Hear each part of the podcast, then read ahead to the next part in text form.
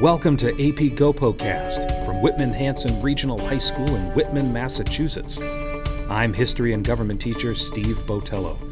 And joining me every episode are students from our Advanced Placement United States Government and Politics course to share their insights on current political news stories in these turbulent times. Student guests will discuss the facts and sources of these stories, make connections to our curriculum, and most importantly, share their own opinions on the big issues of the day. This is AP GoPoCast Season 2, Episode 3, recorded on January 20th, 2021. And today I'm joined by Aidan McKay, Aidan Miller, and Julia Benvey. They're going to be talking to you about the inauguration and about fiscal issues. Okay, so let's let's get this rolling. We are recording here on what oh, I should know the date. It's inauguration day, January 20th, 2021. Big day for us here in uh, American politics. And I'm joined today by Julia. Julia, will you say hi? Hi.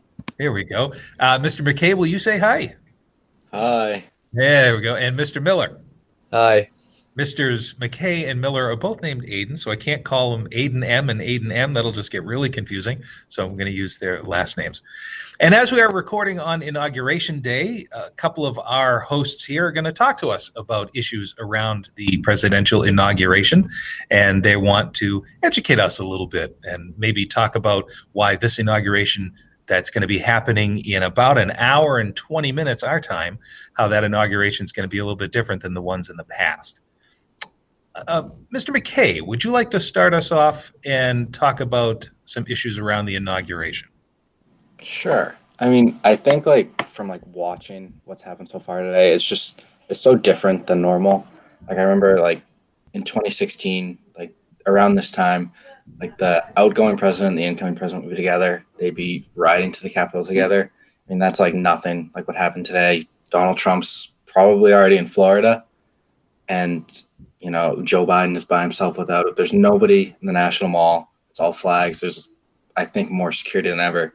I think I heard somebody say there's like to get to the Capitol, you have to go through like four fences, multiple security checkpoints. It's just like different. I think that's really the word, and like strange. That's like what I kind of see from it.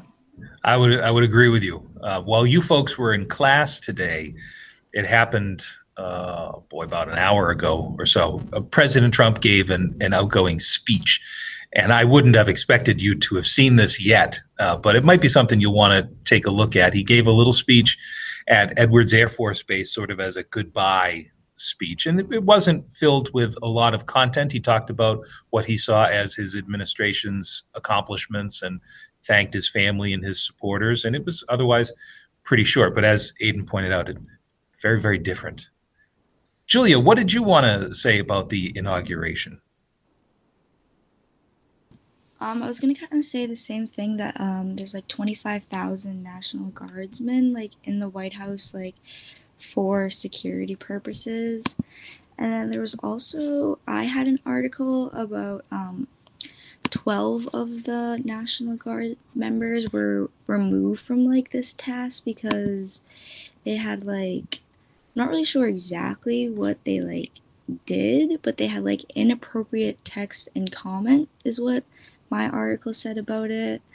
And I'm not really sure if like anybody else knows more about it, but I know that like you can see that like they really are taking this very seriously and like looking into like each and every single individual that's like there to protect probably because of what happened recently at like the Capitol and like the lack of security there. So they're probably trying to like make up for it now, I guess. Aiden, uh, Mr. McKay. Yeah, I think with regards to that, I, I was just listening earlier, and they said how Joe Biden most likely has a speech in his suit pocket in case like something like that occurs, like where there's a tragedy where he has to give it with like a moment's notice. I think they were talking. I think it was Bill Clinton had to do that in 1993, or maybe 1998. I don't know. But yeah, like that kind of plays. There's just so much security and there's so much like risk. Well, not really risk, but like uncertainty of what's gonna like happen, if there's gonna be anything at all, or if there's gonna be like violence, maybe at the state capitals throughout parts of the country. It's just yeah, like really uncertain. Let's let's hope not. But I, I do know that that is fairly typical for politicians, particularly presidents, to have backup speeches for certain circumstances, depending on what an outcome might be. Um, maybe one of the most famous was the speech that Nixon had prepared for the moon landing, in case the moon landing didn't go well, or in case something happened to the astronauts, that he'd have the ability to give a, a speech to the American people to try to heal. So th- I know that they've done that in a number of different times and occasions that presidents will have, or particularly presidents will have backup things that they need to say or might need to say in case of emergency circumstances. So, what are some ways that you've noticed so far that this inauguration, even though it hasn't happened, we're kind of in the middle of this day right now? What are some ways in which you've noted it's different than what we would expect from past presidential inaugurations? Go ahead, Mr. McKay. What do you say? Yeah, I think like the biggest, I kind I have it off to the side. There's nobody in the National Mall, like on the big grass areas. Normally you'd like look out and like, I mean, I think 20, 2008 was the biggest one when Barack Obama was um, inaugurated. There were so many people, but like now it's just, I think they said over 200,000 flags and like maybe important people from Congress and stuff. That's really it. There's just nobody there.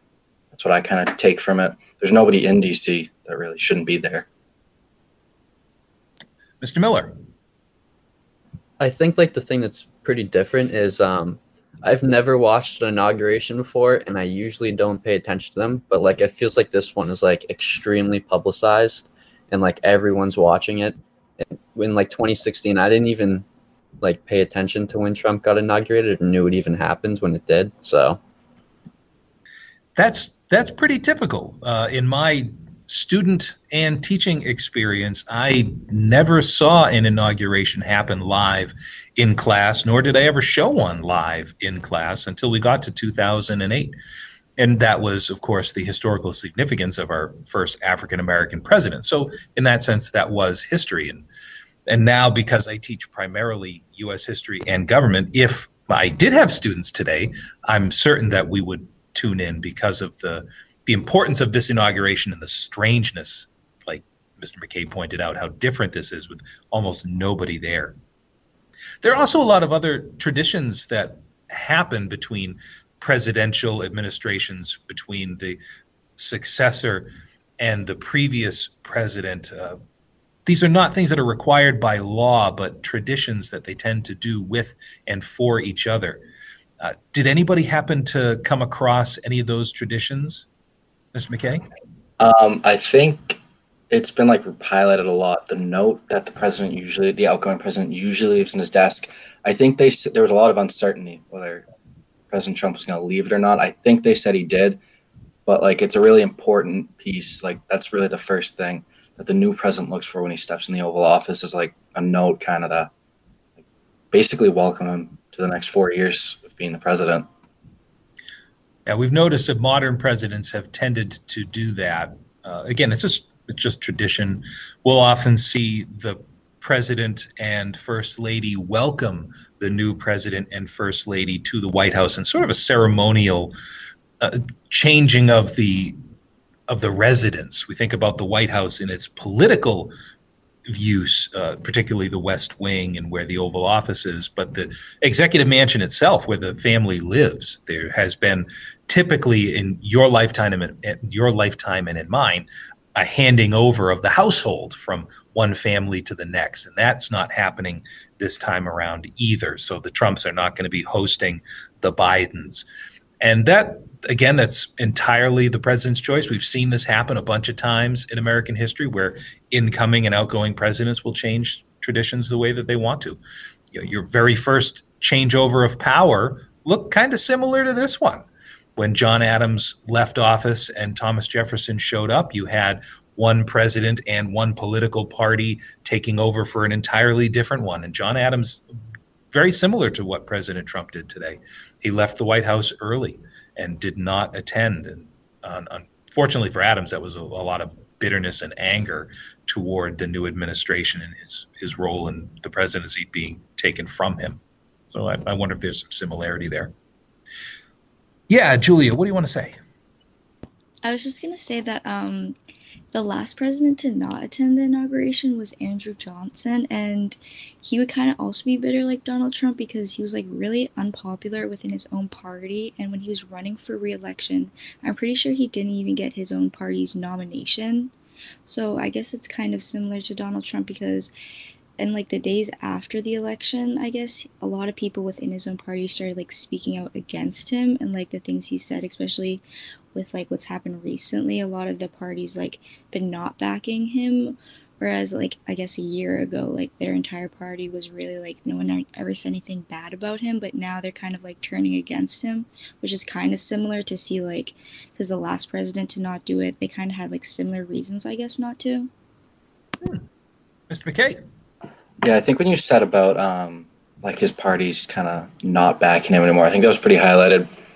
Mitch McConnell, I don't remember, I think it was this week, he gave a speech in the Senate about how, you know, like the January 6th was kind of provoked by the president. And even today, he chose to go to church with Joe Biden instead of being, I think he was off, I think he was going to be at Andrews Air Force Base with Trump to listen to his final speech, but he chose to go to church. So I think like that's pretty apparent with a lot of you know reps and senators. They're just kind of like going away because I mean, he, his presidency is done, so there's really no need to back him. They're just kind of like leaving him pretty much.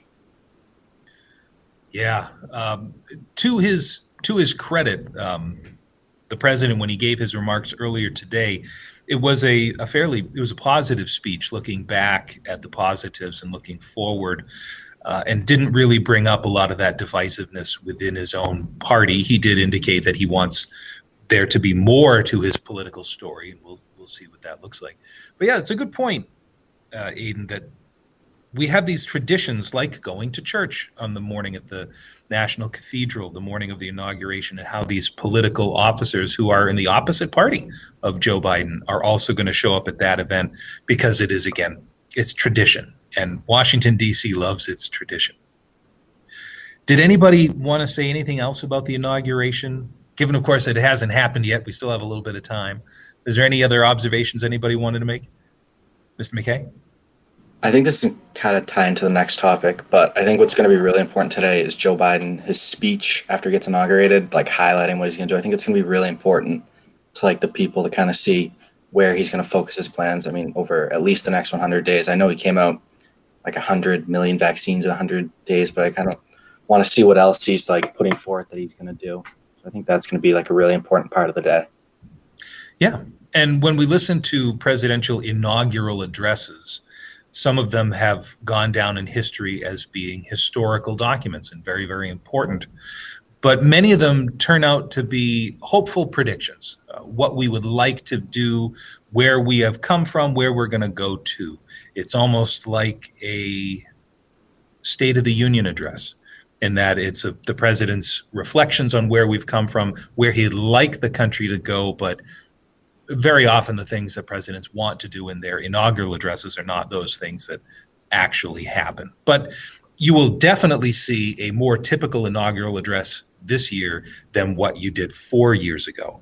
And uh, when we get to study the presidency later on this year, we're going to take a look at those inaugural addresses. President Trump's inaugural address was unique in how different it was than his predecessors, what we would expect.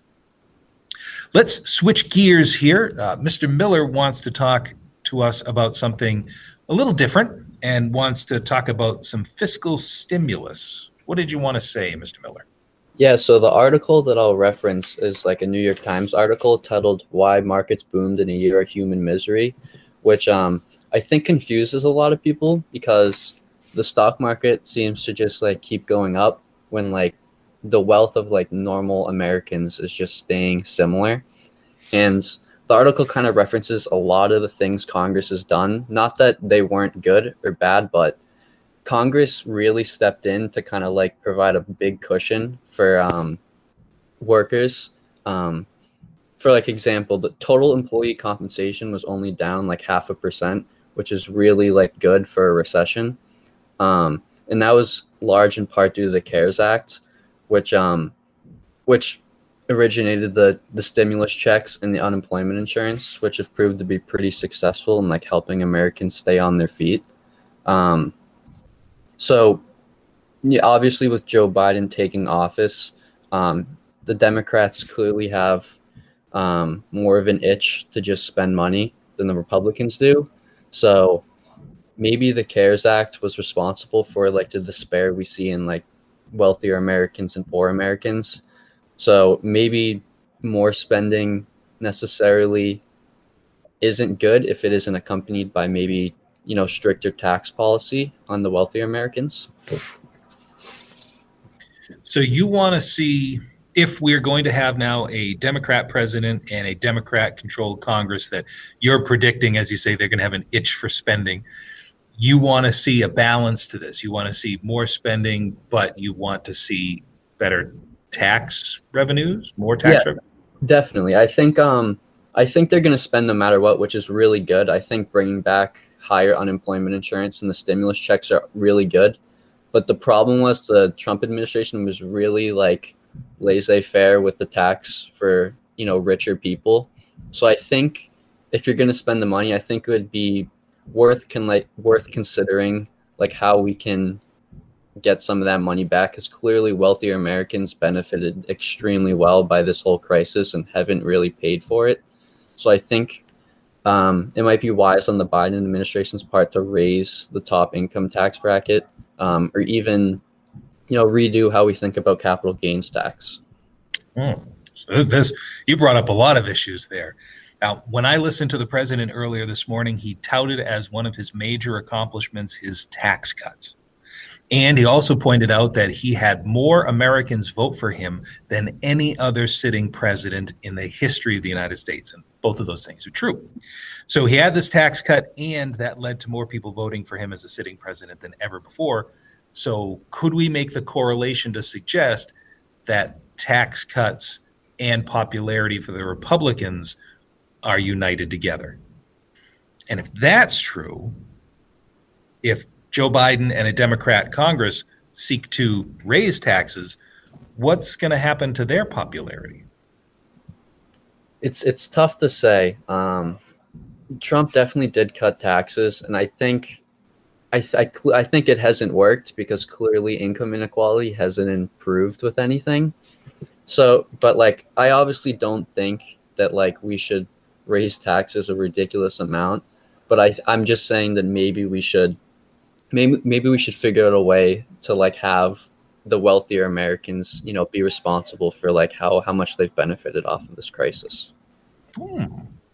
Mr. McKay, what did you want? to Yeah, I think when you were talking about raising taxes and spending, I think the tax thing, what's as important or almost more important than the way you raise them, is a lot of like a- the way these people benefit. It seems like is within the tax code. They find loopholes to sort of you know like have they have deductions. So I think that's almost more important than like the way the income tax brackets go, are like controlling these loopholes to like limit wealthy people's ability to almost like allow money to be basically untaxed. If that makes sense.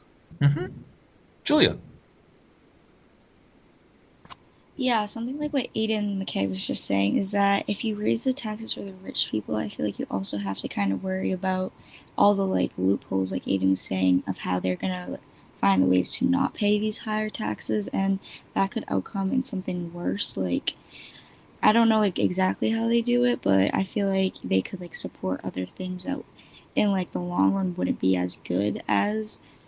Like, I think they should raise the tax, but they also have to just be careful about what the really rich people are going to do in order to not pay it. So you're emphasizing the control over the loopholes and closing tax loopholes instead of necessarily raising taxes. Mr. yeah. Miller. Oh, I'm sorry. I was just agreeing Right with you. I apologize. Mr. Miller, what did you want to say? Yeah, I think the loopholes are a concern. I think a tax policy that's often proposed is like a wealth tax um, that directly targets like really wealthy Americans. And I think I've like heard a couple things like about taxes, like you'd have like a one-time tax on everybody. So like somebody like Elon Musk would pay a one-time like really high wealth tax. So like instead of if you have like a wealth tax that's like year over year, they have like time to like figure out what to do. But if you just surprise them with a one time wealth tax, you're not to have to worry about them like moving all their money like some random country so they don't pay the taxes. You want to catch them before they have the chance to offload their cash? I think it would be smart because I think most, I don't think like the people like Jeff Bezos and Elon Musk would necessarily try to do that because they're pretty large public figures. But like the people with, you know, net worths in the hundreds of millions, I think are probably the people who are more likely to try to hide money. Interesting. Mr. McKay. Yeah, I was actually going to say, I think that would be like if you raise taxes like that, that would really be an issue of people moving money offshore. To I think you'd kind of see that be more apparent with their money. I think they try to do that just to like really avoid them, because I mean, I'm, there's certainly been people that have done it. Julia, have you done that? Have you moved your money offshore to avoid tax liabilities? Not recently. Okay.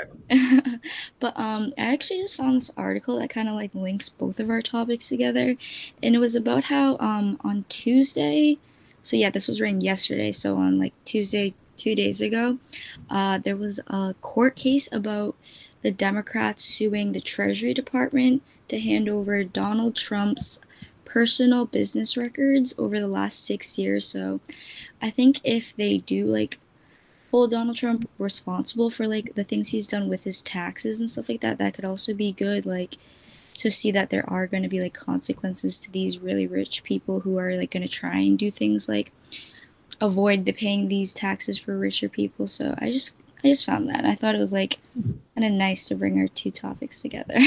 That is interesting. Um, just curious, uh, when we talk about tax loopholes, because obviously it's it's not written in the law as a loophole. These are written into the tax code as advantages for certain people. They don't just apply to what we would deem as the rich. You three are living loopholes. Did you know that? So all three of you are tax deductions available to your parents. And because of your existence, your parents are able to deduct a couple of thousand dollars every year. So they'll get some money back on their taxes, or it will reduce their tax liability because uh, you are a dependent. Do you think those loopholes or advantages, deductions, do you think those should be limited for everybody or just for the wealthiest? And if it's just going to be for the wealthiest, who are they? Like, is there a cutoff point for you in, in your wealth meter? Mr. Miller, what do you think? I think the child loopholes aren't like anything to worry about. I think it would be like um like how people move money and stuff like that cuz obviously like you like you said tax loopholes are like in the tax law, so like you'd kind of have to rewrite the tax law. But um I think obviously blocking loop loopholes are so complicated because like as we we got um Donald Trump's tax returns and like he paid like a couple hundred in taxes but like we also know that he has like a lot of like pretty unsuccessful businesses is one of the rules you can do is you can carry over losses from a previous business year and not pay taxes that year so like i'm not sure if that would count as a loophole but i Oh, yeah. think when i talk about um like holding the rich more accountable is like directly related to the financial markets because i mean whatever you look at wh- whatever stocks most of the really wealthy people that's where their money is coming from. And like also also people like I don't, i'm sure you have some sort of retirement plan where you own stocks as well. But um raising capital gains tax i think on like the rich who own like a vast majority of you know the stock stock wealth would probably help even more than closing tax loopholes. So, those people who are wealthy enough that they are benefiting from their investments. So, if you have certain types of investments, the income that you get from that investment isn't deemed income by the federal government, not in the same way that your paycheck would be. So, if you have a paycheck and you have a salary, then you have to pay income tax on that. But if you get income because of it, an improvement in an investment, say on the stock market, as you guys have pointed out, that that's not taxed in the same way. Would you like to see capitals capital gains taxes change so that they are at the same rate and level as income taxes? Or do you want to see the two of them brought closer together, like bring down capital gains and bring up income tax levels? Or get rid of capital gains altogether and just call it income and tax it as an income tax? What do you think, Mr. Miller? Um, it's tough to say. I think the income tax is can find where it's at, but um, obviously capital gains is like taxed weird because it depends on like how many trades you make. So like I think the lowest you can pay is like twenty percent. So I think like raising that to like something like thirty percent and like moving all of the brackets up as well. I think that would work. Interesting. Well, that's, certainly, that's a mystery that no one has been able to solve, and try to figure out how we could, if at all, simplify the tax system. But we've heard a number of plans of that in the past, and they just haven't seemed to gotten very far. Anybody else want to add anything else to our conversation about our, our fiscal stimulus? You want to say anything else about the inauguration? Anything about anything at all? Yes, Mr. Miller. I just like have a question, like want your opinion on it. What do you think of like all like the bl- political blacklisting and like how companies are just like not funding any of the Republicans anymore who like voted on that? Because my dad's company like made an announcement so that they're just pulling funding from like everybody. Wow. Well, my first reaction is it's going to be temporary. That this is very typical that we see in in a market economy like ours where politicians rely so much on donations and elections are getting so expensive it costs over a million dollars just to run for the house of representatives for goodness sakes.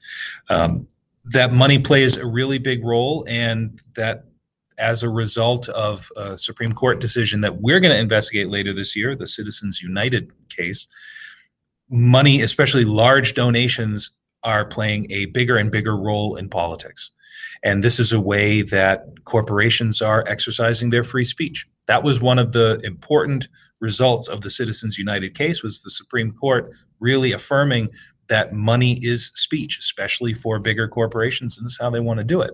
Uh, I would be very surprised to see if these corporations that have pulled back their spending are going to do that on a long-term basis because they they understand they're going to need help and assistance from members of Congress and from other elected officials in order to get what they want passed as policy. So they will likewise be contributing again. And and also unfortunately the role of dark money.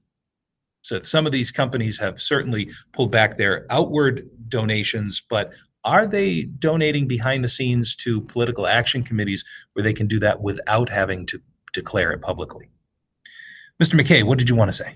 Yeah, I think how you said about the way corporations are kind of backing off of Republican donations. I wonder, I'm kind of interested to see if it'll go as far to affect Republicans into 2022. I don't know about 2024, that's pretty far away.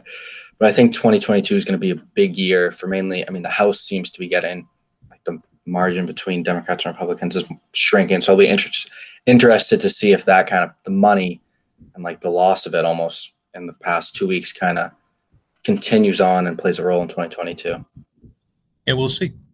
It like like I said, I I think it'll be surprising if these donations stay low for the foreseeable future. That may just be a reaction to a specific event and to specific individuals, uh, specific congressmen, and obviously um, President Trump and his campaign and donations shrinking to those right now. It's a reaction to a, a current event. Anything else? All right. Great job, folks, gentlemen, lady. Thank you very much for your contributions. I appreciate it.